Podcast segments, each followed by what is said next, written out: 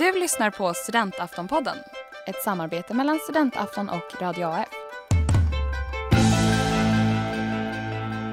Ikväll en afton med vice statsminister, tillika miljöminister Åsa Romson i ett samtal om en klimatsmart framtid, modererat av Andreas Ekström. Tack så mycket. Vi, eh, det är alltid så fint tycker jag att få applåder innan man har gjort något alls mer än att gå på scen. Visst är det så?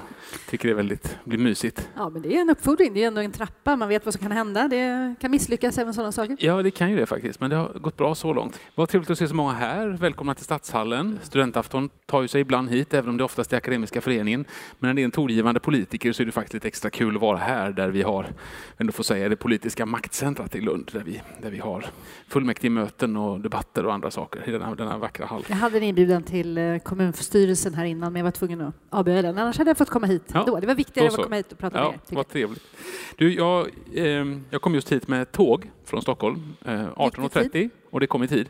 Eh, är SJ och Trafikverket bättre eller sämre än sitt rykte? jag. jag tror att eh, både SJ och Trafikverket är den här typen av myndigheter där alla, att man utvärderar dem konstant i realtid, allihopa som är resenärer. Och sen så sprider det sig liksom olika rykten som är ja, både lika sanna och falska som, som ryktesspridaren. Men, men tyvärr får man väl säga att de är ungefär lika dåliga som sitt rykte. Mm. Men, du ska att åka, hålla, i tåg, för att hålla tiderna till exempel. men du ska åka tåg tillbaka till Stockholm ikväll? Jag kom ner med tåg idag, jag ska åka hem senare ikväll med tåg. Mm. Ja, vi får hoppas att det går bra. Det brukar ändå göra det, det är min erfarenhet också. Förr eller Eh, senare kommer man ju fram. Det är, ganska, det är ganska bra att arbeta på tågen faktiskt. Ja, det det. Ibland kan man till och med uppskatta en försening. Så. Ja, jo, men det har jag varit med många Man hinner gånger skriva också. klart det där Ja. artikeln eller uppsatsen eller vad man ska göra. Precis, propositionen. Ja, det finns det ju tjänstemän som skriver. Ja, det jag tänkte det. Eh, jag pratade med min gode vän pingstpastorn tidigare idag. Jag har en sån, en god vän som är pingstpastor. Och han sa att nyckeln till att klara av att göra bra saker här i livet, det är att det ska vara lätt att göra rätt. Och då pratar han inte om att gå den smala vägen hand i hand med Gud, även om han kunde göra det, utan han pratade om, faktiskt om källsortering. Mm. Eh, och då var det jag som mötte honom med den frågan, men är det inte samma sak som du sysslar med med församlingen? Att du ska liksom erbjuda en, en lösning som är tillräckligt lätt för att man ska kunna välja, göra rätt livsval? Sådär. Eh, är det tillräckligt lätt för oss människor att göra rätt vad det gäller de här avgörande frågorna som du är ansvarig för? Nej, det är det inte. Eh, Det är inte tillräckligt lätt att, att välja att ta tåget till exempel eh, mellan ja, svenska städer men också mellan städer i, på den europeiska kontinenten. Framförallt är det inte tillräckligt eh, så att säga, ekonomiskt motiverat när man, när man då, ja, det flimrar förbi på skärmen erbjudanden om att man kan flyga betydligt eh, billigare till exempel. Då, är det ju både, då kan det ju lätt kännas eh, osmart att välja tåget trots att, trots att det klimatmässigt är mycket, mycket smartare. Oändligt mycket smartare. Mm. Men även i det lilla, alltså sopkärl. Sopkärlen är ju samma sak. Eh, jag har idag faktiskt besökt eh, några bostadsområden här i Lund och ett ställe var ju nybyggt och där hade då Lunds kommunala bostads eh, bostadsbolag eh, ordnat med sopkärl. Så att, och väldigt demokratiskt och väldigt rätt enligt principen att det ska vara lätt att göra rätt, det vill säga att sortera. För vi vet att om vi sorterar i grova fraktioner så ökar vi möjligheten för återvinning oändligt mycket. Och här hade liksom alla boxarna var på samma ställe. Eh, Det var kartongen och det var metallen och det var eh, biologiska avfallet och det var och sen var det en för resten så att säga. Det där som ska vara så lite som möjligt för det mesta går ju att, att egentligen att sortera in på ett eller annat sätt. Men eh, hemma där jag bor så, så är det ju så att, eh, att om man väljer att inte sopsortera då, är, då kan man bara slänga direkt under diskbänken. Väljer jag att sopsortera då måste jag gå 200-300 meter eh, ut på gatan. finns de områden där man ju måste köra med bil ett tag för att lämna eh, förpackningar eller något liknande. Det är ju helt, det är ju helt fel. Det borde ju snarare vara tvärtom. De, de där som inte vill sortera skulle behöva köra 300 meter, gå 300 meter eller köra en halv kilometer för att, för att lämna det osorterat. Och sorterar man, då ska man kunna göra det allra närmast. Mm. Alltså, jag gör en massa saker som, som är fel eller som inte är så bra av olika skäl. Jag är till exempel eh, jag har massa sådana eh, dubbelheter som människa. Jag, jag tycker i princip att det här med slakterier och djurhållning är ganska tveksamt, men den hamburgaren som jag åt till lunch igår var helt fantastisk.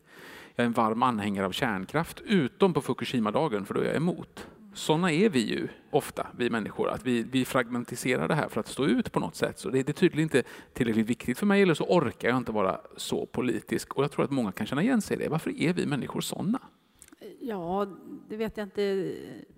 men jag konstaterar att vi är ju det. Vi kan inte, det är samma sak, jag menar jag jobbar med politik just nu på heltid, men det är ju ändå så att man kan inte vara superpolitisk i varje sekund. Och utan det blir så att man är plötsligt kärnkraftspolitiker bara på Fukushima-dagen. Liksom. Som miljöpartist så är det andra dagar också, men eh, det, det är ju så att man kan ju inte alltid i, i varje sekund liksom, få helhetsbilden, göra det absolut intellektuellt sett rätta valet och sådana saker, utan det finns ju väldigt mycket vi gör på allmänkänsla och, och, och intuition och sånt, och det, det tror jag är väldigt mänskligt. Mm. Men då ska ju samhället också vara eh, riggat på det sättet. Eh, därav blir det här den här politiken att, att man ska göra jättemycket konsumentval, det tror jag på ett sätt driver fram bra innovationer och det driver på liksom utveckling i vissa delar. Men man kan ju få lite övertro på att det ska liksom lösa saker. Väldigt många saker vill vi inte hålla på vi vill ju ha, liksom, det ska vara enkelt och smidigt och har man väl, har man väl trampat upp ett spår i vardagen så, så, ska, det, så ska det funka. Då, ska man ju trampa, då är det samhällets synpunkt att se till att man trampar upp rätt spår. Eh, Flyttar man in på ett nytt ställe till exempel så är det jättebra om man då skaffar sig vanan att, att transportera sig till jobbet eller skolan eller fritidsaktiviteterna på ett klimatsmart sätt. Man cyklar eller man går eller man har kollektivtrafiken eller sånt. Ehm, eller om man får en vana från början att nej, man måste åka bil och då vet man inte riktigt hur kollektivtrafiken fungerar. Då vet man inte riktigt att, eh, hur man går och så i området för att man får en vana.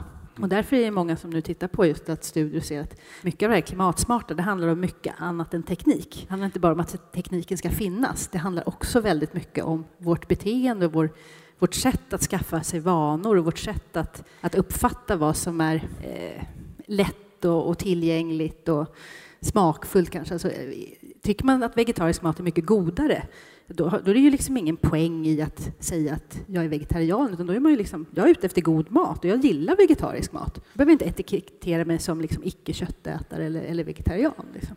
Det handlar mycket, tror jag, om, om att att se att, att eh, samhället eh, och få de trenderna att gå åt rätt håll oavsett om man gör det för att i varje ögonblick ta ett politiskt ställningstagande. Liksom. För det kommer inte alla människor orka göra hela tiden. Vissa gör det då och då, men det, då, då, klarar vi inte planeten liksom, om vi ska lita på att alla ska göra, ett, liksom, göra rätt val i varje sekund. För det gör man Vad inte. gör du själv som inte är rätt? Jag gör en hel del. Det händer att jag flyger till, till eh, möten nere i Europa till exempel, för att man inte, inte kan, kan i dagsläget få, få ut uh, tiden i, i vardagen till exempel. Mm. Eh, vi ska prata om, mycket om klimatfrågan ikväll, men vi ska prata om, om eh, dagspolitik och realpolitik och andra saker och lite grann om det val som var och kanske val som kommer. Eh, nu I somras så höll du ett uppmärksammat tal om, om mannen som roten till många av våra samhällsproblem, inte minst miljöproblemen. Varför det? Jag höll inte ett tal om mannen, jag höll ett tal om normer. Och eh, de normer som styr vi talar om makt i grunden och det handlade om Ger vi människor makt på lika villkor oavsett eh, könsnorm, oavsett så att säga, inflytande eh, eller status som vi har i samhället? Och svaret på det vet ju de flesta här att så är det ju inte. Vi är inte normlösa utan vi är ett normbundet samhälle. Men att vi måste våga utmana det där om vi ska klara av eh, jämställdhetsproblematiken, om vi ska klara av, tog min utgångspunkt i eh, den Eh, psykiska ohälsa som finns eh, framförallt i unga tjejer och vad det skulle betyda om vi så att säga tog, om vi lyssnade mer på, på de tjejerna och på att, att eh, samhället också var utformat utifrån att, att man har en, en mer lika, en lika makt åt olika grupper. Och sen tog jag exempel från normen om mannen, vad den har lett till i planeringen av samhället. Eh, och en del ville efter talet, inte direkt efter faktiskt, utan det var först när det var några på högersidan får man väl säga, som satte igång en kampanj om att vilja tolka det som att jag hade pratat illa om män i största allmänhet, eller specifikt om män, eh, fast jag hade pratat om normen man den manliga normen som sätts. Att vi, vi vet, och det är ganska klargjort i forskningen, att trafikpolitik eh, har planerats efter, efter så att säga, bilisten som åker till jobbet, inte efter cyklisten som åker till förskolan, åker till jobbet, åker till affären, åker till förskolan igen. Och det är klart att det bakom det också finns en, en, en, en manlig norm eh, där, där mannen har en, haft en högre status som normbildare i, i, i samhället. Och den vill här, vi komma åt. Men var det här ett politiskt lyckat tal? Det är ju trångt där ute på den kanten. Så att säga. Det var väldigt omtalat och ibland är det lyckat att få omtalade tal också. Jo, det är det ju. Men sen gjorde ni ett val. Och sen gjorde ni ett val och det gick inte jättebra. Ja, det gick, eh, det gick ju... Eh, nej, det gick sämre än vad vi tyckte. Det tror jag gjorde för alla partier utom ett. Men det var Eh. också, alltså, det, som ni, det, gick, det gick ju bra på våren, det gick ju bra i, till, eh, till EU-parlamentet och där fanns ju en diskrepans. Någonting hände rimligen under sommaren. Ja, jag tror att det hände flera saker under sommaren. Och framförallt hände, hände det att vi gick ifrån ett Europaval som inte har den makt, eh, alltså den, den politiska maktanalysen. Eh, vem ska sitta i regering? Vem vill man ha som statsminister? Vilka koalitioner tycker man är lämpliga att de skapas? Eh, Det är ju EU-valet fritt från. Det tycker jag är ganska, det var ett ganska spännande element i svensk politik att vi har fått in det här valet. Ett mer folk- ideologiskt val på det sättet. Mer ideologiskt val och mer så att säga, nu röstar jag på dem jag tycker ska eh, liksom. Men också lite mer att man tänker, jag röstar på dem även om jag inte tror att de är jättebra på att ta hela det politiska ansvaret så tycker jag att det vore bra om EU fick lite mer av den här touchen. Mm. Eh, Och alltså kommer Piratpartiet eller Feministiskt initiativ eller Junilistan in. Ja, Mm. precis. Och eh, miljöfrågorna brukar vara väldigt tydliga i EU-valet. Svenskar vill att EU jobbar bättre med miljöfrågor och då röstar man väldigt starkt på miljöfrågorna. Men då Eh, och det Feministiskt det, initiativ hade ju också den, den tydliga, eh, den tydliga uppåt, upp, uppåtgången där som man hade. men som då, man betyder det att alltså, när det blev en fråga om regeringsfrågan, då var ni ett svagare alternativ? Eh, så, är, så har det varit i alla de EU-val, riksdagsval som, som vi har haft hittills. Och vi visste att vi skulle ha den utmaningen. Eh, jobbade naturligtvis utifrån att ändå kunna rida på en, en stark eh, ideologisk eh, eh, våg av miljöpolitik, av jämställdhet, ett, liksom, ett skriande behov av kraftfullare jämställdhetspolitik. Eh, och det var ju en gr- grund till, till också valet på tema på, Mm. på Almedalen. Sen, Men, men Sen kan man nog se att det blev lite... Jag tror så här, att det var en del... Eh, det fanns också en hel del inflytelserika debattörer och inte minst annat som såg, som var ganska chockade över hur eh, de feministiska frågorna och jämställdhetsfrågorna hade lyckats på ett mycket starkare sätt än vad, än vad de hade trott. I EU-valet inte minst, men också fortfarande liksom högt i opinionssiffrorna. Mm. Eh, och någonstans där vid Almedalen så var det nog en hel del som bestämde sig för att det där skulle få, det skulle få vara nog. Liksom. Mm. Och då, då, då blev det farligare att prata om jämställdhetspolitik plötsligt. Men om man tittar på er absoluta, de gröna frågorna, er absoluta raison d'être från början, så finns det ju två valrörelser, 1988 och 2002, där det har lyckats väldigt bra för er att sätta en grön agenda. Ni har gått fram och ni har gjort bra valresultat. Och, så ibland har det gått och den här gången så gick det inte riktigt att, att ha en grön valrörelse. Vad är det som styr när det funkar och inte funkar? Frågan är ju alltid aktuell, men, men det har gått så otroligt olika bra över er relativt korta moderna historia. Ja, eh, det är mycket naturligtvis i omvärlden som styr mycket i det politiska landskapet. På vilket sätt går det att, att eh, ordna den, den politiska konflikten eh, tillräckligt tydligt? Det behöver finnas konflikt i frågor samtidigt som det måste måste finnas eh, verklighetsbeskrivning som man håller med om. Vi ser ju att i, och nu kom ju SOM-institutet med, med sin sammanställning här alldeles nyligen och det är ju fortsatt väldigt starkt eh, att den största oron som folk känner är miljöförstöringen. Samtidigt så när man tittar på samhällsproblemen så värderar man sjukvård, utbildning, eh, den typen av frågor högre. Mm, de är mer akuta av något skäl. Ja, de är mer, kan man säga, jag, jag tror så här, man ser en mer direkt koppling till politiken. Många människor har väldigt svårt att se,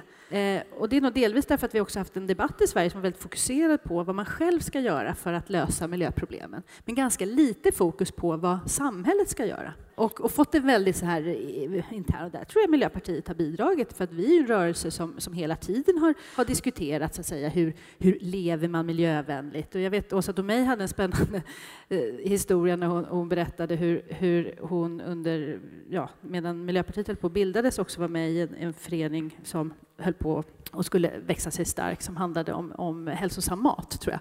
Men så sa han, när de, de lyckades aldrig bli någon stor rörelse för att när den föreningen skulle diskutera maten på sina årsmöten så havererade liksom hela diskussionen. De kunde inte komma fram till vad som var rätt att äta helt enkelt på sitt årsmöte. Eh, och då var man så introvert så att det gick liksom aldrig att nå ut med den där, vad, hur, hur gör vi förändring? Man kan, inte, man kan liksom inte bara titta på sig själv, utan måste också titta på vilken samhällsförändring man vill ha. Och där någonstans tror jag att miljöpolitiken, att gå från att vara ett oros högst på mätningarna på vad folk känner oro för inför framtiden till att inte vara det högsta ämnet på vad som är, är den eh, samhällsförändringen eller liksom samhällsfrågan som man, som man vill se. Det behandlar lite grann om hur man ser eh, politikens... Man tror att miljöförstöringen är någon slags naturlag och att man själv gör fel när miljöförstöringen blir större.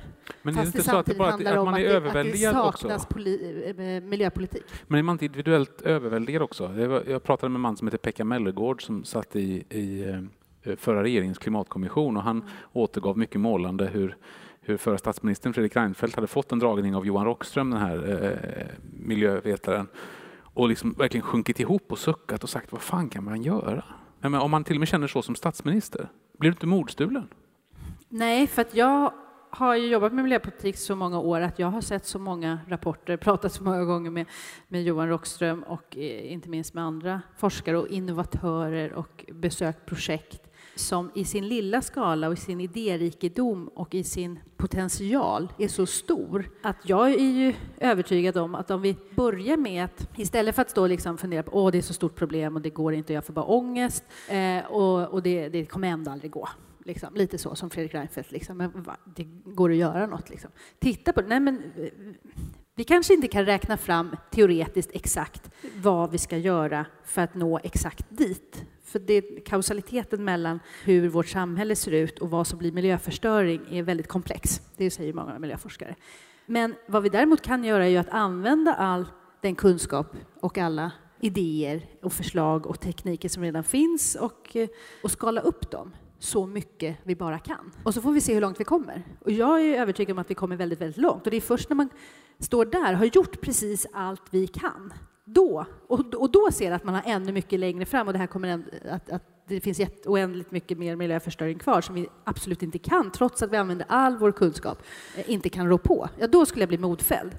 Men i senaste forskarrapporten till FNs klimatmöte, eh, som var i Lima, men som, där forskarsammanställningen kom i höstas, så var ju ett kapitel inte bara om att, vi vet, att vår generation vet mer än vad vi någonsin har vetat om klimatproblemen, också ser att de är akuta, de är stora, de måste, måste hanteras om vi ska, om vi ska få en, en hållbar utveckling. Det fanns också kapitel som visade att vi aldrig vetat mera om vad som faktiskt kan minska utsläppen. Jag menar, låt oss använda den kunskapen. Låt oss verkligen ta det hela vägen. Och sen kan man bli modfälld. Men innan dess kan man ju bara ha mycket arbete att göra. Liksom. Åtminstone om man är klimat och miljöminister. Nästa stora klimatmöte, när är det? Det är i eh, december i Paris. Mm. Och om du fick bestämma utfallet av det eller önska dig, vad är, det, vad är det vi mest av allt behöver åstadkomma där? Vi behöver åstadkomma ett globalt ramavtal som alla länder kan eh, delta i. Eh. Men, men, det låter ju helt orealistiskt. Kommer vi göra det? Ja, det tror jag faktiskt. Menar du det? Mm, det tror jag. Jag tror att det, det blir lika epokgörande som Rio 1992? Eller? Nej, det är möjligt, eller det är ganska troligt, att eh, delar av miljörörelsen kommer att vara enormt besvikna. Eh, de kommer att vara besvikna därför att, och med viss rätta självklart, eh, kommer också tycka att det kan gå längre. Så är det alltid i alla politiska diskussioner, att man, man, man, man vill vara där, men realistiskt vet man hur processen ser ut och ska liksom, är målet att alla ska vara med, så kan inte bara jag få hela min vilja igenom. Tough shit. Eh, men att få ett avtal där alla kan delta och vill delta eh, som ger en ram för att klimatarbete eh, är någonting som varje land har ett åtagande och ett ansvar för och som ger en process där man gentemot andra länder öppet redovisar och känner ett ansvar att redovisa en progressiv klimatpolitik. Så att säga. Hur gör man? Vad gör man? Vilka mål har man? Hur tänker man ta sig dit? Vilket samarbete vill man ha för att, för att det ska fungera? Då kommer man i höst att, tror jag, ha möjlighet att skapa en sån ram. Men själva innehållet i den här ramen, alltså de här konkreta siffrorna som många kommer att försöka eh, och kommer att räkna på, även EU och eh, eh FNs miljöorgan kommer att göra en stor studie till exempel. Eh, de kommer att räkna fram siffror på USAs målsättning nu som, har blivit, eh, som, som de har antagit, Kinas målsättning om att eh, pika sina koldioxidutsläpp 2030 först, alldeles för sent. Men första gången som Kina till andra länder säger att de åtar sig att inte släppa ut hur mycket som helst. Ehm, EUs åtagande om minst minus 40 till 2030 och så vidare. Siffrorna där kommer att läggas ihop och konstatera att vi når inte det forskarna menar med eh, för att klara under två graders medeltemperaturhöjning. Och därför kommer det vara en besvikelse. Men har vi ett avtal som blir ett avtal där alla progressivt över tid måste skala upp och bli, bli skarpare, då tror jag ändå att vi har liksom förutsättningarna för att säga okej, okay, nu, har vi ett, nu har vi en inriktning globalt, den är liksom stabil. Men det är ju inte att internationella ledare kommer överens om ett papper som minskar utsläppen i atmosfären, utan det minskas ju i de politiska åtgärder, i den politik som genomförs. Oftast nationellt, lokalt, eh, men också i samverkan med, eh, över landsgränser, men också i samverkan med det privata näringslivet. Men i Sverige har vi nästan avskaffat miljöförstöring därför att globaliseringen gör ju att jag menar, när jag ska ha en ny sån här, och det ska jag ju tydligen ha en gång var tredje månad eller så, Um, nej, faktiskt inte så illa, men ni vet ju hur vi beter oss. För det finns folk som tältar utanför Apples butik, inte för att få, utan för att få köpa en ny telefon när en sån säljs. Det är väl det sjukaste jag vet, tror jag.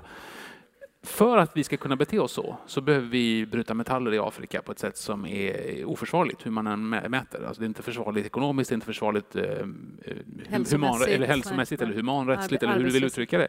Vi har ju helt outsourcat problemen med vår livsstil. Ja, nu ska man inte säga att alla miljöproblem även i Sverige är lösta, långt ifrån. Jag var på besök i... i Men är det inte så att vår livsstil är sån så att vi, att vi helt enkelt lägger ut skiten på andra? Det, det, finns ju det, och det var ju därför riksdagen ställde sig bakom att miljö, de svenska miljömålsarbetet nu inte bara har dimensionen att, att, eh, så att säga, säkra levande skogar och, och, och, hav och, och alla de fina svenska miljömålen som, som det finns väldigt bred uppslutning kring, eh, utan också ställer sig ut, eh, bakom att eh, vi måste jobba med miljöpolitiken utan att förvärra lärare i andra länder och därmed måste vi se dimensionen.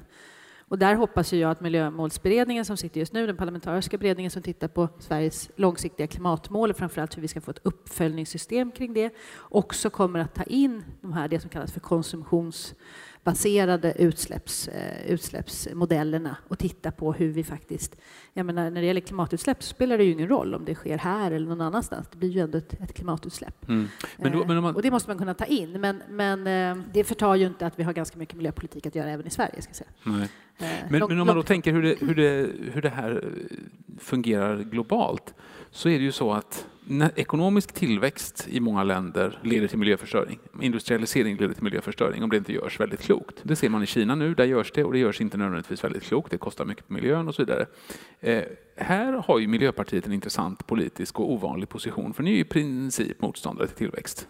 Eh, ja, eh, vi är i princip motståndare, vi är motståndare till att använda tillväxt på det, på det sättet som man slentrianmässigt gör, det vill säga att man gör likhetstecken mellan, mellan eh, ett bättre samhälle, likhetstecken mellan att det ska vara ett övergripande mål och sådana saker. Vi vill ju ha andra mål, politiska mål för, för samhällsbygget. Men samtidigt gissar jag att du tycker ju inte förmodligen att utvecklingen och därmed tillväxten och ska avstå, bättre... avstanna i utvecklingsländer. För nej, det, nej, de ska också nej. rimligen ha tvättmaskiner. Alltså. Materiell utveckling i fattiga länder för att, för att, nå begräns, alltså för att uh, upphäva Men är det inte jättesvårt att veta när det ska upphöra då? När, när, vilken är den nivån där, där man kan säga okej, okay, nu har ni tillräckligt med tvättmaskiner, nu måste vi börja tänka annorlunda. Alltså, vad, vad är den, hur mycket, hur, vad, hur 17?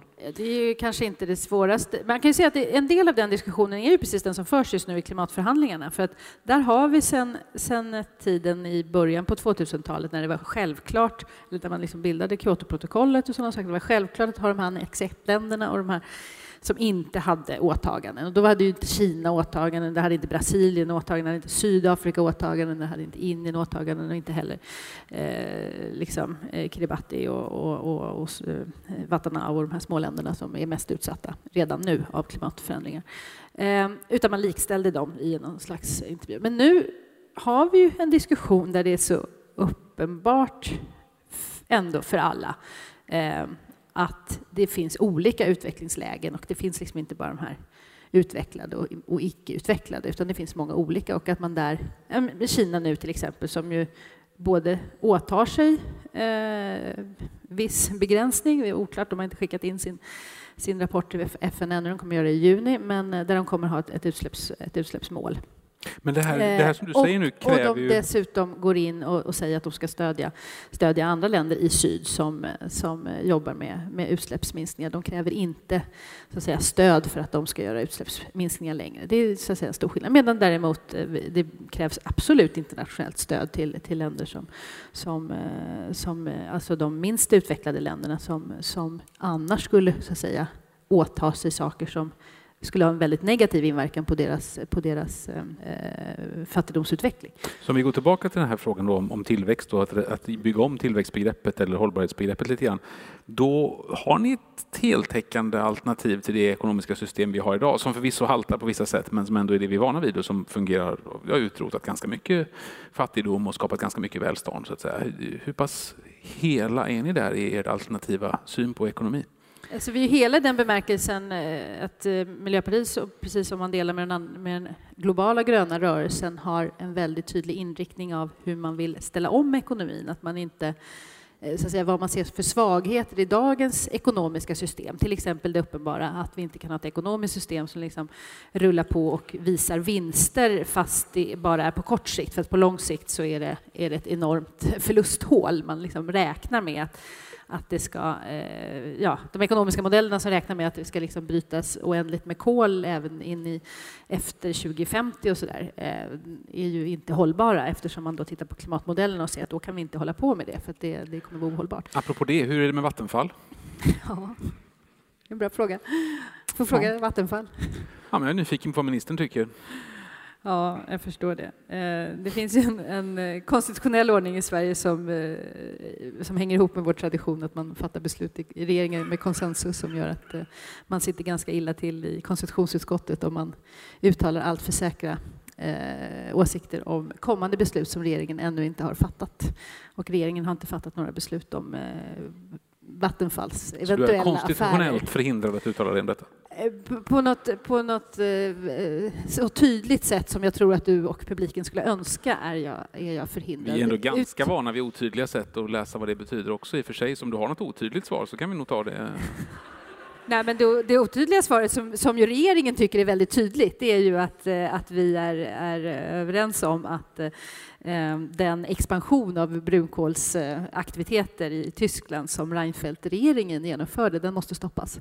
Okej, okay, men det var inte så tydligt? Nej, det är ganska tydligt. Okay. Det är följdfrågorna efter det som... Ja, jag förstår. Brukar. Men vi får se om, vi, om du får svara på mer frågor i KU eller vad det blir någonstans då. Vi får se. Nej, men det, det är ju liksom att se att, att den europeiska klimatpolitiken eh, måste eh, accelerera på ett sådant sätt att, att eh, kol, eh, alltså kol att vara beroende av kolkraft i Europa kommer inte vara, vara långsiktigt hållbart. Nej. Och där är jag ju väldigt överens med min tyska, tyska miljöministerkollega som, som ju också nu eh, förordar en eh, ytterligare skatteincitament bland annat för att, för att minska kolets Men historiskt är det där en klassiker, för så har man alltid angripit Miljöpartiet historiskt. Man har sagt så här att om ni, vill stänga kärnkraften imorgon då får vi importera brunkolsel lik förbaskat. Det blir ännu värre för miljön.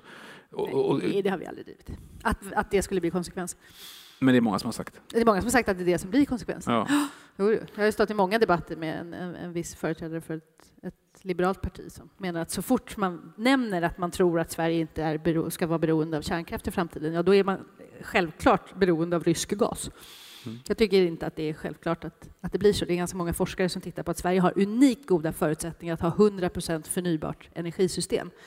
Det betyder inte att man är beroende av rysk gas. Nej, Men. Nej du har samma liberala företrädare som sa att, att kärnkraftsmotståndet botas bäst med ett rejält strömavbrott. Och det kanske är så, jag vet inte. Ehm, jag nu, nu blir ju alla i så fall väldigt entusiastiska över sina nya solpaneler eller efter sina andelar i ett vindkraftverk ja, så, istället. Så, det, så, så det är möjligt att han faktiskt har fel även i den så kan det vara. profetian. Men det, alltså det här, det, man, man hittar någonting här som är en, en klassisk miljöpartistisk, miljöpartistisk utmaning därför att mm. ni får ibland eh, ni ställs inför en, en hård granskning av, av glappet glappet, det möjliga glappet eller upplevda glappet mellan visionen och realpolitiken. Alltså, ni har en tydlig idé om hur samhället ska byggas, men hur blir det då? Och framförallt hur blir det i mellantiden innan vi når till det utopia som ni berättar om? Och då, och då liksom, när man, det här Margaret Thatcher-citatet som inte handlar om er utan som handlar om socialism, hon säger att the problem with socialism is that you eventually run out of other people's money. Fantastiskt roligt citat. Mm. Eh, rätt eller fel va? Men, men det har hänt att jag har tänkt lite på Miljöpartiet när jag hört det citatet. Eh, och, och då undrar jag, hur förhåller man sig till att vara ett så visionärt parti som måste, också måste göra realpolitik. Den här övergångsperioden är ju, alla är väl för att vi ska rädda miljön, men övergångsperioden är vad alla oroar sig för. Det där har varit en klassiska mm. Eh, pedagogiska fråga. Hur, hur, löser man den? Ja, alltså det är ju att kasta sig ut i, i den där verkligheten och faktiskt säga att vi är beredda att också eh, ta ansvar för, för och ingå eh, parlamentariskt möjliga kompromisser och liknande för att börja ta stegen dit. Eh, och vi är inte nöjda med att sitta och formulera de exakt, eh, de exakt mest liksom, lösningarna eh, i detalj och, och, stå och propagera för dem utan att någonsin kunna jobba på dem, det vill säga att stå i en ständig opposition. Utan eh, Miljöpartiet har utvecklats i den, i den riktningen under ganska lång tid. Jag har ju varit med partiet ganska länge då och sett, eh, sett, det var ju för övrigt Birger Schlaug som var en av de stora förespråkarna för att man skulle gå från att vara etablerade i så att säga, den parlamentariska församlingarna. Tidigare var ju steget in var ju att bli politisk rörelse, att inte bara vara aktivister utanför parlamentet utan gå in i parlamentet och vara så att säga, alternativrörelsens röst, fredsrörelsen, jämställdhetsrörelsen och, och miljörörelsen. Eh, men när man väl hade artikulerat den här rösten så har ju utvecklingen i partiet fortsatt till att man också vill genomföra eh, och att man eh, därför har blivit ett på ett sätt ganska pragmatiskt parti i att man, att man kan genomföra även om man inte kan göra allting samtidigt och 100 procent från början. De här slitningarna och diskussionerna finns ju naturligtvis men med åren, inte minst från den här stan och från många andra eh, kommunala verkligheter så har ju partiet lyckats eh, eh hålla båda de här eh, bilderna. Alltså att både ha en politikutveckling där man pratar väldigt mycket om, om så att säga, ideologin och, och visionerna och, och, ta in så att säga, de nya rönen kring, eh, kring vad som är möjligt att göra för att, för att få ett mer hållbart samhälle, och inte bara ekologiskt utan även socialt. Och samtidigt vara en realpolitiker som sitter i kommunfullmäktige och liksom röstar för en kommunal budget som till 90 procent handlar om ganska saker som alla är överens om och sen hittar man ett litet projekt och driver igång stadsodlingen eh, i Lund eller man driver igång stenkrossen här, något återbruksverkstad som jag besökte idag och liknande. Så att det liksom, för att dra lite vägar och sen gå ner och försöker förändra då, infrastrukturplaner, försöker bygg, göra om skolpolitiken med fokus på eleverna och ja, men alla de här sakerna liksom, som är, kan, kan vara mm. ganska liksom, inte är samma sak som att leva ut hela visionen men att ta några steg och kanske mm. också lära sig en del på vägen. Men då pratar vi om, om vardag och, och det, kan vi fortsätta på det spåret därför vi, vi är nog många som undrar hur ni har det i vardagen nu i, i regeringskansliet. För det är, det är en ny situation på väldigt många sätt. Du ingår i en, en ministär som har det minsta parlamentariska stödet sedan Ola Ullstens regering. Han styrde Sverige på 70-talet med 39 riksdagsmandat under ett år. Eh, och sen är det ni. Eh, hur är det? Jag tror att vi klarar oss bättre än Ullsten. Ja, ni har suttit, snart suttit lika länge i alla fall. Ja, som han, ja. ja vi får se. Om vi, jag, jag skulle kunna sätta en, en öl på att vi sitter längre än så. Um, ehm. 364 dagar var han statsminister, så, så vet ni. Ja. Visst, vi, vi ses sen och tar Ja, men det kan vi. Ja. kan eh, nej, men så är det ju. Det parlamentariska läget är väl, eh, som jag sa, valrörelsen var nog en besvikelse för alla partier utom ett. Eh, och, alltså den till, till riksdagsvalet. Och Eh, där är ju den parlamentariska situationen sån att, att ja, det är en minoritetsregering. Det är inte något, någon nyhet, det har vi haft ganska ofta. Den senaste Reinfeldt-regeringen var en minoritet. Men det är klart att det är en skillnad att ha en minoritet som i det parlamentariska läge vi har nu har en strukturell opposition som där eh, vi vet att Sverigedemokraterna mycket oftare kan rösta med, med de borgerliga allianspartierna än vad de eh, röstade med, med de rödgröna partierna under mm. förra att det, görs, att det görs tillkännagivanden i riksdagen för att man tycker annorlunda än regeringen, det är ju ingenting nytt. Men att, att, eh, att man får de här spänningarna som handlar om också den faktiska möjligheten att regera, som, så som det ställs på sin spets när det handlar om möjligheten att få igenom budgeten och därmed också decemberöverenskommelsen. Det, det är ju nytt, kan man säga. Känns den bra även i maj? Decemberöverenskommelsen? Mm. Ja, det är ju nu den uh, sätts, på, sätts på prov, så att säga. Men uh, jag var ju med i de där diskussionerna och eh, eh, genuint så ser jag, liksom de andra som deltog i diskussionerna då, från de andra partierna, väldigt få andra...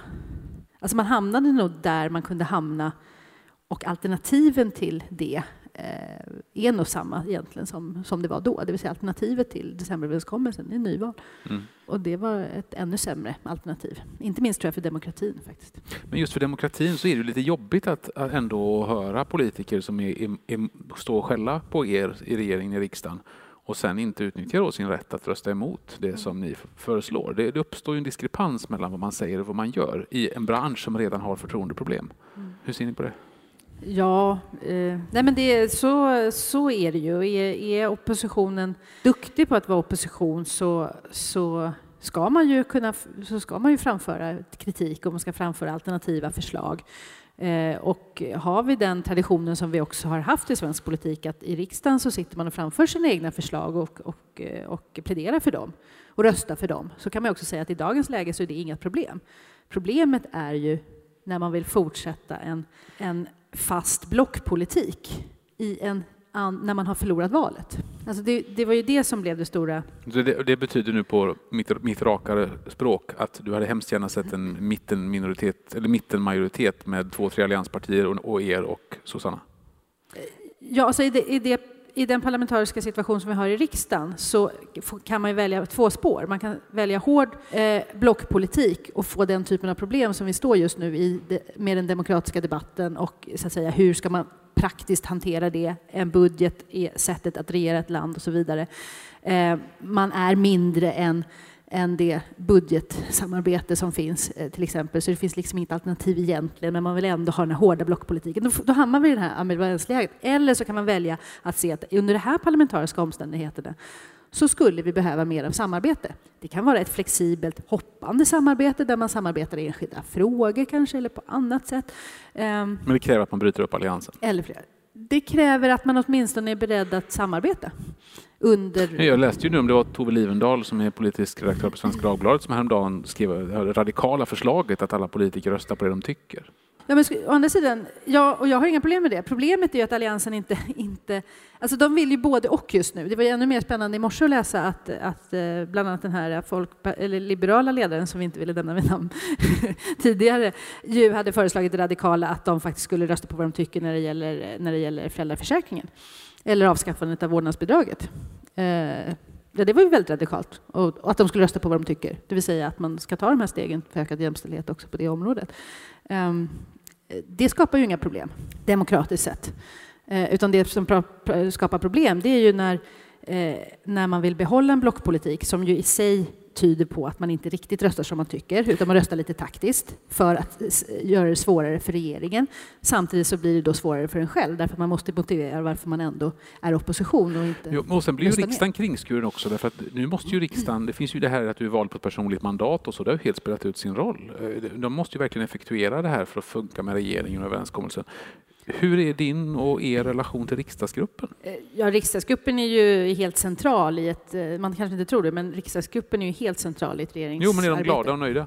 Eh, vår riksdagsgrupp är, är eh, nej, inte, frustrerade över att eh, det som tidigare var så att säga, de högst beslutande rikspolitikerna i, i partiet, det vill säga riksdags ledamöterna nu inte, har, eh, inte är ensamma om att vara högst beslutande utan man gör det tillsammans med sex gröna statsråd och en regeringsministär som man mm. ska jobba tillsammans med. Den här frågan har ju eh. lyfts av en lundensisk politiker, Ami Paulsson som var moderat och som ju mm. skrev den boken om knapp, knapptryckarkompaniet och som handlar om just den här frustrationen att vi är valda till detta men vi får faktiskt inte i realpolitikens tidevarv göra någonting med det. Nej, och det har ju vilket vi har ju en, en annan, en, delvis skulle jag säga, annan partikultur än den moderata moderata skulle jag säga. Eh, jag, Men eh, frustrationen kanske är densamma? Jag skäller inte ut eh, riksdagsledamöter från Miljöpartiet på sittande gruppmöten på det sätt som, som Fredrik Reinfeldt gjorde.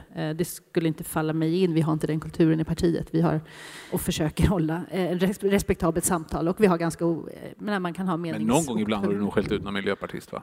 Ja, nej, du är ändå vice statsminister. Du, du får ju bli lite arg. Det kan man bli, men man kan inte skälla ut riksdagsledamöter från sitt eget parti utan att respektera acceptera att de är riksdagsledamöter. Eh, de sitter på ett folkvalt mandat, de sitter dessutom på framröstade listor från, från miljöpartister runt om i landet. Det, vi måste gemensamt hitta linjer och vi har omröstningar, ja, i vår riksdagsgrupp, där, där vi eh, stöter och blöter stora frågor som, som eh, regeringen har att avgöra och det är självklart. Och det är också en, en del av en del av eh, regeringens filosofi att få både socialdemokratiska och miljöpartistiska riksdagsgrupperna att vara en del av, av arbetet. Men jag skulle vilja återkomma till den här frågan om att rösta som man, som man vill eller som partiet vill. Det, det är delvis två frågor här. Det ena är ju så att säga om vi ska ha partipiskor i Sverige i, i vårt politiska system. Och där kan man säga att vi har ett väldigt partibundet system. Man jämför med de finska till exempel. Som ju, de, de måste ju ha jättestora regeringar därför att de, går alltid de röstar inte alls som partierna i regering tycker i, när de kommer till parlamentet. Vi har en annan tradition, vi har mer tradition av parti. Eh, och det handlar om hur man ska kunna förhandla mellan partier. Men att partierna röstar som partierna har sagt att de tycker, ta, ta eh, föräldraförsäkringen. föräldraförsäkringen till exempel. Det tror jag att de flesta förväntar sig att man gör. Men, ja, men jag vill eh. ha partipiska. Om jag har röstat på ett politiskt parti så vill inte jag att någon galning från Östra Göinge plötsligt ska rösta på något helt annat sätt än vad det mm. står i partiprogrammet. Nej. Nej. Det, det, det, det låter ju väldigt fint att prata om liksom riksdagsledamotens fria... Ja. Så, så, absolut inte. Nej, men jag tänker på dem, de centerpartister som, som under, under allianstiden naturligtvis trodde att Centerpartiet var emot kärnkraft och sen ingår man i en energiuppgörelse som, som högst vederbörande då, eh, Mr Björklund tolkar som att det här är en energiuppgörelse för en, en eh, utbyggnad av, av kärnkraft i Sverige. Då, det är klart att det blir slitningar och det kan man så att säga möjligen ta när man sitter i regering.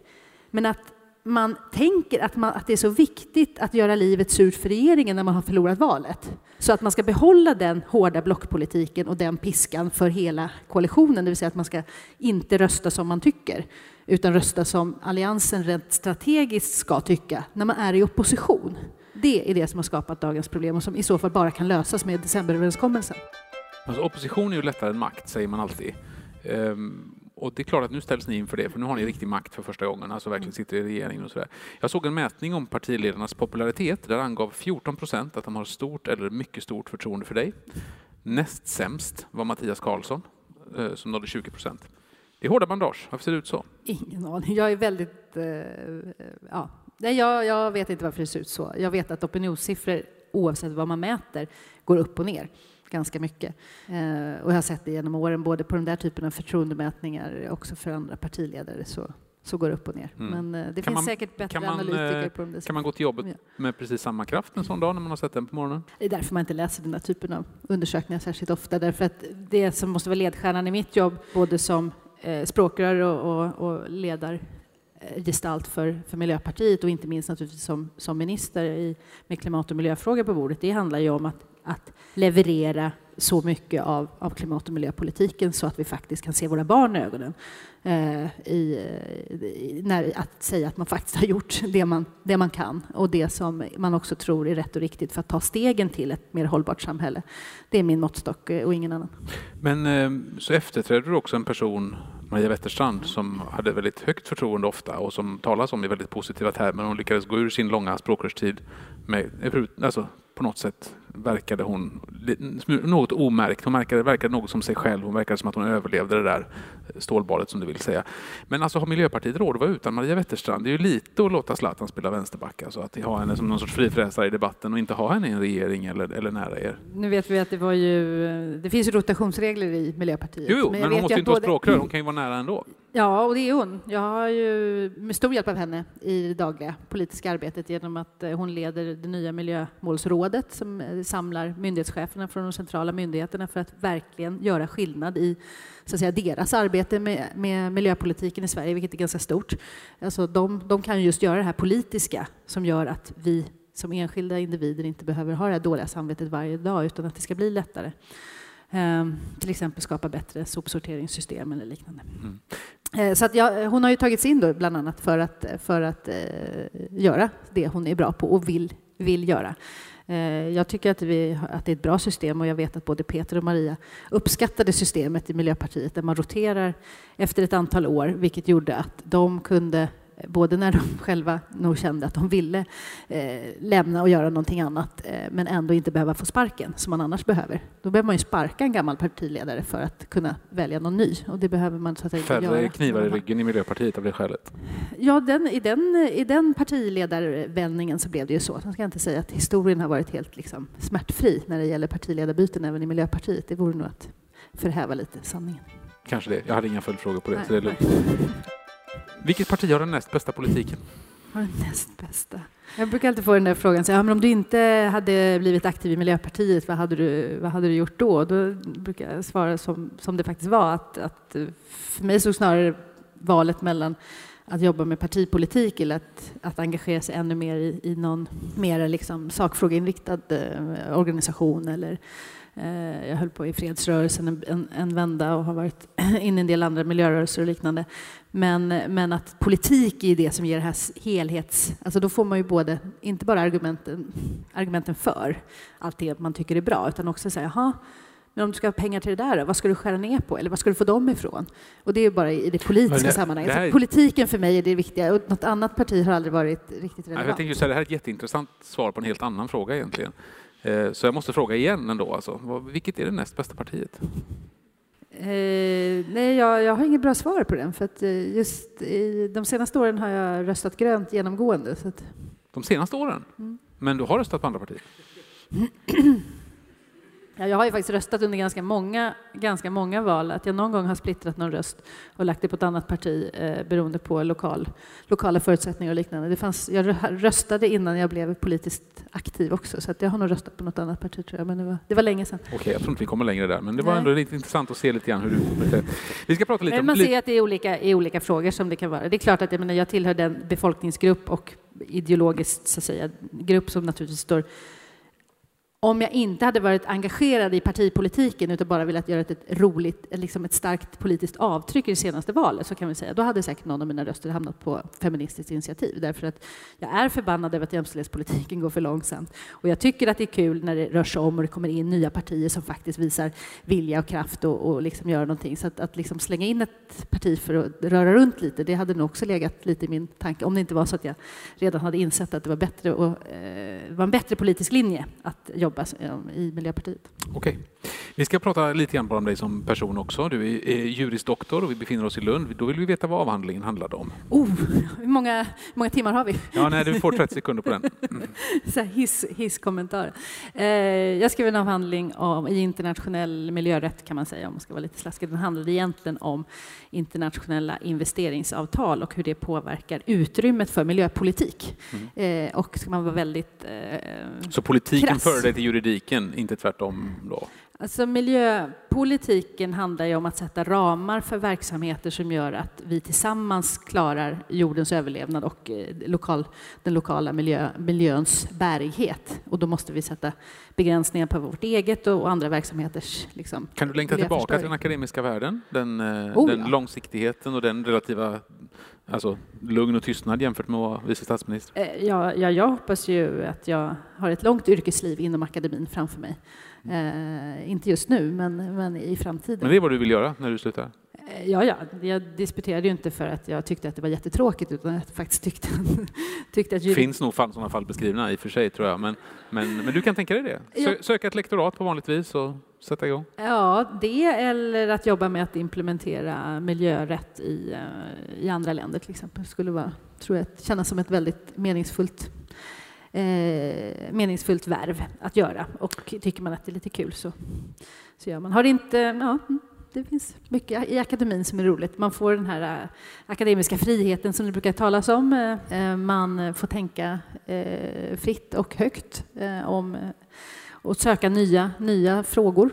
Det tycker jag är ganska, ganska intressant. Men en sak som var ganska svår var ju att det var väldigt långsamt. Så det finns inget jobb som jag sovit så mycket på som, som när, man har, när man har forskat.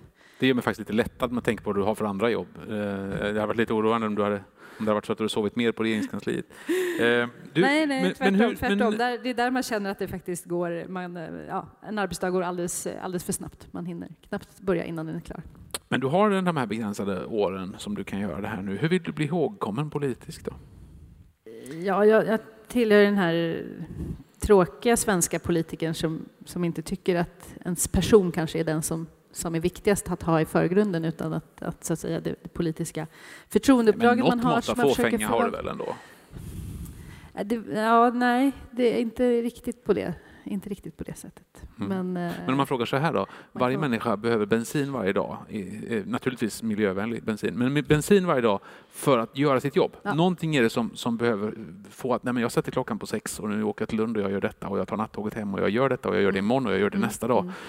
Kan du beskriva vad den bensinen består av i ditt fall? Den består ju av, av en eh, otrolig du frågade tidigare varför, varför ger man inte bara upp när det är så stora miljöproblem och liknande. Utan min bensin består ju av att jag, att jag ser att vi har en enorm potential att göra bättre.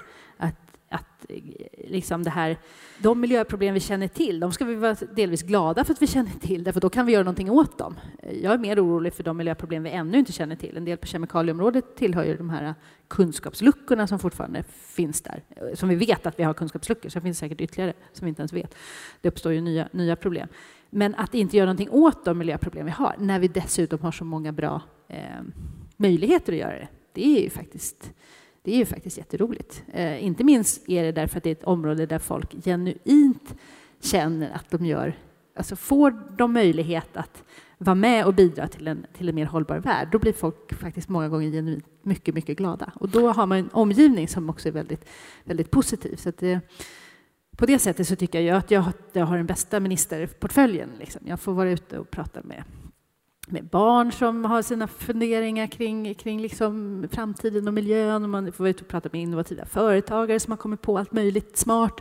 Man får prata med kommuner och, och, och andra som liksom redan har gjort upp en plan för hur de ska bli helt fossilfria eller de ska ta bort det här problemet eller de ska liksom göra det här. Och man får höra om alla lösningarna och då blir man ju så här, men shit, vi har ju det finns ju jättemycket att göra. Kom igen, nu, nu gör vi bara det här. Liksom. Och, och jag får min... möjlighet att samordna och se till att puffa på kanske lite pengar i stöd för att man ska kunna få igång den här spårvagnen lite i förtid så att det liksom blir bra eh, byggplaner i, i Lund så att vi får lite bostäder så att folk inte behöver ligga bostadslösa så att vi kan få eh, använda energin på ett smart sätt och inte behöver bygga nya kärnkraftverk utan kan lägga ner dem som, som, som vi har på ett planerat och, och strukturerat sätt utan att vi behöver göra hastade igenom som de gjorde i Japan. Liksom.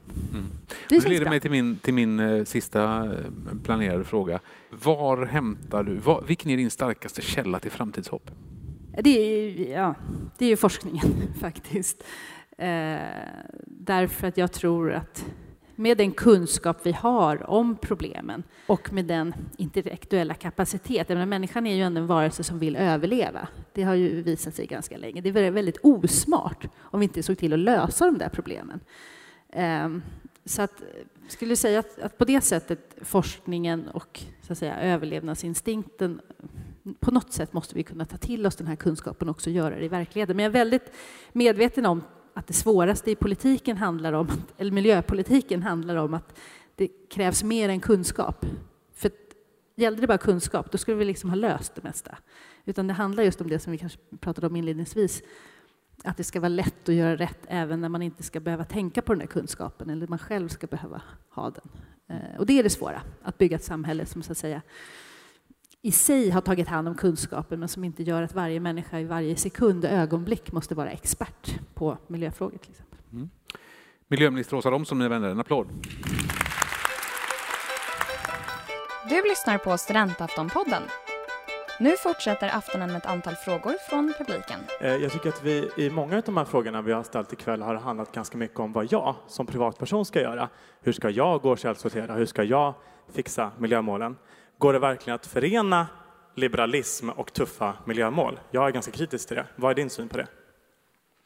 Om man med liberalism menar att man som individ ska ohämmat få göra allt det man vill Eh, Eh, så går det naturligtvis inte att, att eh, förena det. Eh, men det jag hör från, från mer renläriga liberala vänner, jag anser att jag är allmänt grönliberal, men, men inte är i stad att definiera den sanna liberalismen tror jag inte att, att jag kommer att, att eller är den. Där säger man ju att, att liberalism handlar om att, att man ska ha frihet men inte inskränka på någon annans frihet. Och det det kan man ju lika gärna se som ett ordstäv för att verkligen se att, att det är klart att vi behöver, menar, människan behöver frihet, men, men börjar vi förstöra för varandra här eller för våra kommande generationer, då är inte det en, en sann frihet, utan då är det en tärande verksamhet som vi har ett gemensamt ansvar som jag tror att de flesta mår bra av att vi kan, att vi kan eh, styra. Så att, eh, det beror på hur man definierar liberalismen, men, men en, en, en fungerande liberalism i ett postindustriellt samhälle eh, tror jag absolut eh, är helt nödvändigt måste ta in att vi inte ska förstöra planeten för våra kommande generationer. P1 gjorde ett program om, eh, som heter Atomnotan här för eh, ett drygt år sedan och eh, berättade väldigt pedagogiskt om många olika saker där och berättade bland annat att kärnkraftverken ehm, betalar för varje kilowattimme de producerar så betalar de en liten del in som sen ska gå till en fond för att um, betala för um, avfallet. Precis, uh, avfallet och också uh, nedmonteringen av, kärn, uh, av kärnkraftverken senare. Vad händer när vi nu stänger ner dem i förtid? Det första som händer är att vi minskar avfallet eftersom kärnkraftverk som går producerar mer avfall. Om du stänger av det tidigare så producerar du mindre avfall. Ehm, det regeringen gjorde i, som ett beslut redan under hösten, bara några månader efter man tillträdde, det var ju att genomföra det som var myndigheternas egen framräkning på vilken eh, taxa som så att säga, kärnkraftsbolagen hade att förhålla sig till när det gällde inbetalningar för, för eh, avfalls, kärnavfallsavgiften. Och, eh, vi höjde ju den då eh, nästan dubbelt så mycket, alltså från 2 till 4 öre per, per eh, tror att den går på kilowatt, men jag är lite osäker på just nu. Men höjde den i alla fall eh, ganska kraftigt. Eh, och det var ju för att eh, principen i Sverige ska gälla att, att det är inte skattebetalarna generellt som ska stå för, för eh, att ta hand om avfallet från just kärnkraftsindustrin. Det är ju inte tanken att vi ska, ska ju inte stå notan eh, generellt eh, när det gäller miljökostnaderna för någon annan industri eh, heller. Så inte heller kärnkraftsindustrin. Eh, och det där kommer att krävas ytterligare höjningar troligen i framtiden. Men det första som händer med att man stänger kärnkraftverk lite tidigare än vad man tidigare tänkt, det är ju att det blir mindre avfall. Eh, men antagligen betalar de också då in lite mindre i, i premier. Så att eh, i bästa fall är det ett system som, som går hand i hand. Men det som framförallt skapar kostnader är ju, och som vi inte har helt löst i Sverige ännu, det är ju vilka krav man ställer på nedmontering av av själva kärnkraftverken. Eh, där har man ju inte helt nedmonterat Barsebäck ännu och det, där finns det ett par pusselbitar så att säga, kvar att lösa. Men jag ju, tycker ju att det är en mycket mer attraktiv lösning, liberal skulle man kunna säga, eh, men också ut, sett ut rent samhällsekonomiskt att eh, vi sätter krav på full betalning eh, och på säkerhetsreglerna eh, eh, och de samhällsmässiga kraven. Och det är reaktorsägarna som ska stå för bedömningen av, av lönsamheten. Det man gjorde när Barsebäck stängdes ner det var ju att skattebetalarna och staten betalade ett ganska stort eh, ersättning till, till eh, kärnkraftsägaren för att man stängde ner en, en exproprierade och stängde ner i förtid en, en lönsam verksamhet. Eh, på det sättet var skattebetalarna med och betalade för att stänga kärnkraften. Eh, och det har inte jag eller Miljöpartiet tyckt varit någon bra lösning. Jag och kanske någon mer, några mer än mig upplever ibland att som privatperson kan det vara svårt att veta och som konsument hur man ska göra ett bra val för miljön. För att någon säger att ekologiskt är bra för det här och här och sen kommer någon artikel eller någon person och hävdar att det inte alls är bra och att eh, närproducerat är mycket bättre och sen säger någon annan något annat. Och, olika ämnen och att nej, om man köper ekologiska kläder så går de sönder och då måste man köpa mycket mer och allt sånt där. Hur, hur vet man vad man ska lita på och hur man ska göra ett bra val som konsument och privatperson? Ja, det, det är ju jättesvårt och som, som jag sa så tror jag att, att miljöpolitik många gånger handlar om att just visa miljöpolitikens möjligheter att, att ha ja, att, att vi inte ska... I grund och botten till exempel ska ju inte eh, rent farliga eh, kemikalier finnas i konsumentprodukter. Eh, där vill man inte liksom bara för att man är jätteduktig och har ett förstoringsglas med sig och kan läsa på burken och göra det här fantastiska konsumentvalet, att välja bort då något som har något farligt ämne i någon konstig kemisk, kemisk förkortning. Ehm, utan det ska ju förbjudas på politisk väg så att man kan känna sig trygg som, som, som konsument. Eh, däremot så finns det ju många i många sektorer där, och många produkter till exempel eller, eller andra val man gör där det är väldigt effektivt med ett konsumentval och inte minst när vi också ser att konsumentvalet är ett val som, som kommuner kan göra när man köper in mat till skolorna eller som landstingen gör när man köper in textiler till, till, till sjukhusen och så vidare. Eh, och där fungerar ju miljömärkning till exempel och rättvisemärkning just som en sån guide till vad som, vad som eh, så att säga, utifrån de kriterierna ger bättre, ett bättre ut, utfall. Eh, sen vet jag att man som konsument kan vara lite så här ja, beroende på hur mycket man själv vill sätta sig in i så kan man ju läsa bakom kriterierna för vad ställer krav för kriterier på, på utevistelsen för grisar till exempel. Det kan man ju gå in och läsa om man är jätteintresserad på deras hemsida och så liknande. Men, men de som inte är så intresserade av det kanske räcker med att okej, okay, men jag vet att krav har högre regler än ger bättre djurhälsa och, och, mindre bekämpningsmedel eller stopp för bekämpningsmedel och, och eh, konstgödsel till exempel. Och så kan man välja det då. Så det är ju så, den typen av konsumentmärkning som ändå etablerade konsumentmärkningar är ju till för att vara en guide för, för konsumenterna. Men jag vet att konsumentorganisationerna jobbar ganska mycket med att, så att säga, göra dem logiska och pedagogiska. Och ska man väga in väldigt många olika parametrar, ke kemikalier, klimat, transporter och så vidare, så är det där ganska svårt ibland. Så någonstans får man ju bestämma sig som konsument också vad, vilka saker jag bryr mig om mest och vilka produkter är det som jag liksom vill lära mig om eh, på ett sådant sätt. Eh, eller så går man bara på, på vanlig märkning. Det beror väl också på lite hur, hur pigg man är den dagen. Kanske. Eller vilken tillgång det finns i affären. Där har egentligen kanske eh, affärsbutiksinnehavarna mycket större makt över oss Eh, när det gäller de här, eh, när det gäller eh, fiskar till exempel och, och sjö, eh, alltså, hos, hos, fiskhandlarna till exempel så har man ju ibland haft svårt att, att veta är det, här, är det här hållbart fiske eller inte. Och så har en del butiksägare och butikskedjor i Sverige gått ihop och sagt nej men vi, vi tänker bara ha hållbar hållbart eh, så att säga, fiske eh, i de, i, de, eh, i de frysdiskar och färskdiskar som vi använder. Och då, ja, då kan man ju då beror det ju på vilken handlare man väljer att gå och handla vid och hur mycket man litar på den handlaren och så vidare. Hur ställer du dig till klassamhället och det problem det skapar?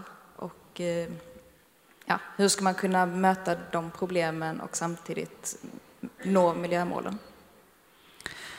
Eh, ja, det var väl två frågor. Den ena tror jag handlar lite grann om så att säga, ser jag och Miljöpartiet eh, klass, gör man en klassanalys av, och en maktanalys av, av, eh, av samhället. Och det, svaret på det är väl ja och nej. Så att säga. Vi har inte byggt hela den, den politiska grunden på en, klass, en klassanalys.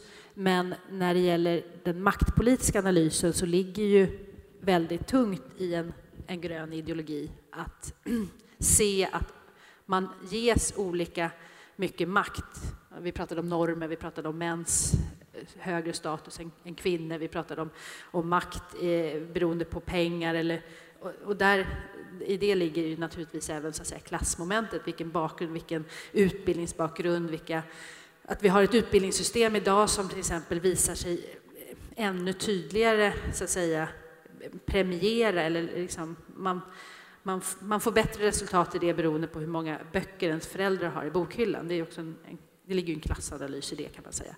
Eh, en kulturell klassanalys om inte annat. Eh, och det måste, måste motverkas för att vi ska kunna fullfölja en hållbar, hållbar politik i Miljöpartiets ögon.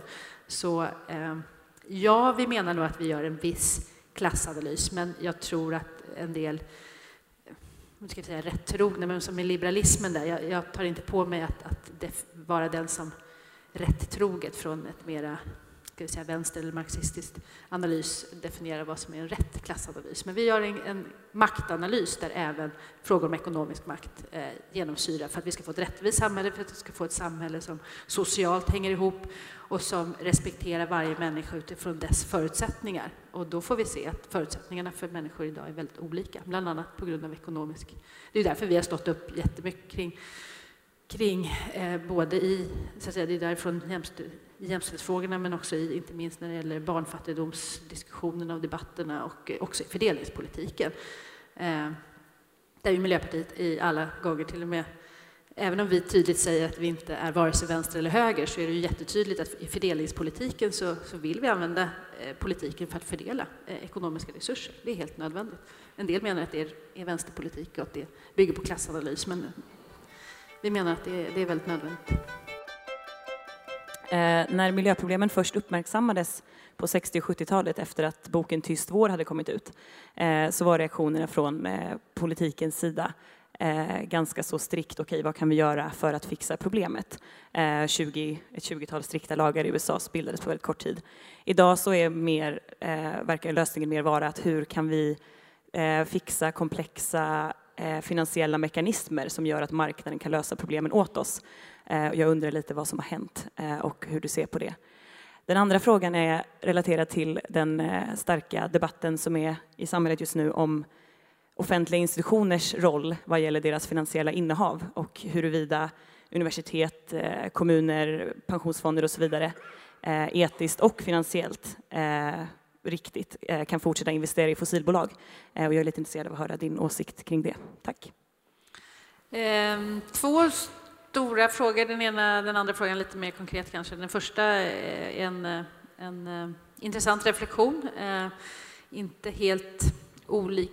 Jag ser det som att det hänger ihop med regleringstraditioner också. Möjligen för att jag är, är jurist och har tittat på juridiska styrmedel ganska mycket och sett att de an, har använts eh, alltså från 70-talet och framåt, eller 60-70-talet eh, mycket just för punktutsläpp och man sätter liksom kriterier för utsläpp ur skorstenar och teknik, kriterier på teknik.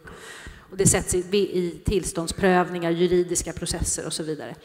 Eh, medan mycket av klimat eh, så att säga, politiken har lutat åt de ekonomiska styrmedlen där man så att säga, har satt pris på utsläpp och på det sättet fått eh, Eh, fått ett effektivt styrmedel. Delvis så, så är ju det relevant, relevant att man använder olika styrmedel olika mycket för olika typer av, av miljöproblem. Eh, när det gäller fossila utsläpp till exempel så är det ju eh, är det kanske, kanske rimligt att, att använda prismekanismen för att, så att säga, sprida ut. Man vet inte riktigt vilken teknik som är bäst sett utifrån olika sektorer utan att har Finns det ett pris på utsläppen, ja då sänker man dem på de sektorerna där det är enklast.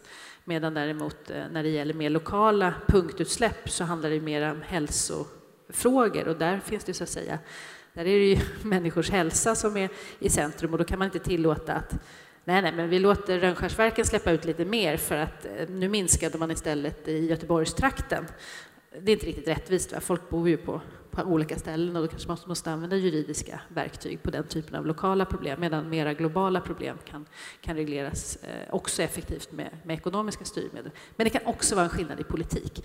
Eh, att vi har fått en politik som är allt mer ekonomifierad och att nationalekonomerna har fått mycket större inflytande, 80-talet typiskt sett, eh, över den, den politiska utvecklingen. Eh, det där kan säkert en del statsvetare göra riktiga forskningsanalyser av. Men det är min, det är min analys sett utifrån också hur miljölagstiftningen har sett ut. Vi har otroligt mycket regler om andra typer av luftutsläpp i den svenska miljöbalken. Väldigt lite om klimatutsläpp.